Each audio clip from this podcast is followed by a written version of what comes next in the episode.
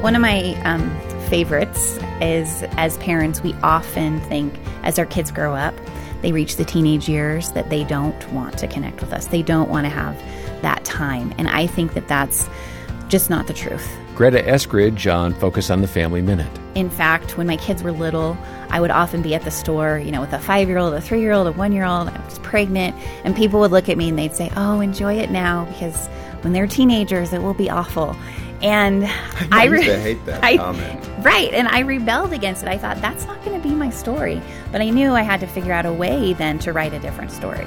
But I think we need to pull them into us. They want to be with us. Even if they initially push away, they really do want to be with us. So as parents, we don't need to make the mistake of thinking our kids, especially as teens, don't want to be around us. Find creative ways to connect with your children and teens. Hear more from Greta at FamilyMinute.org.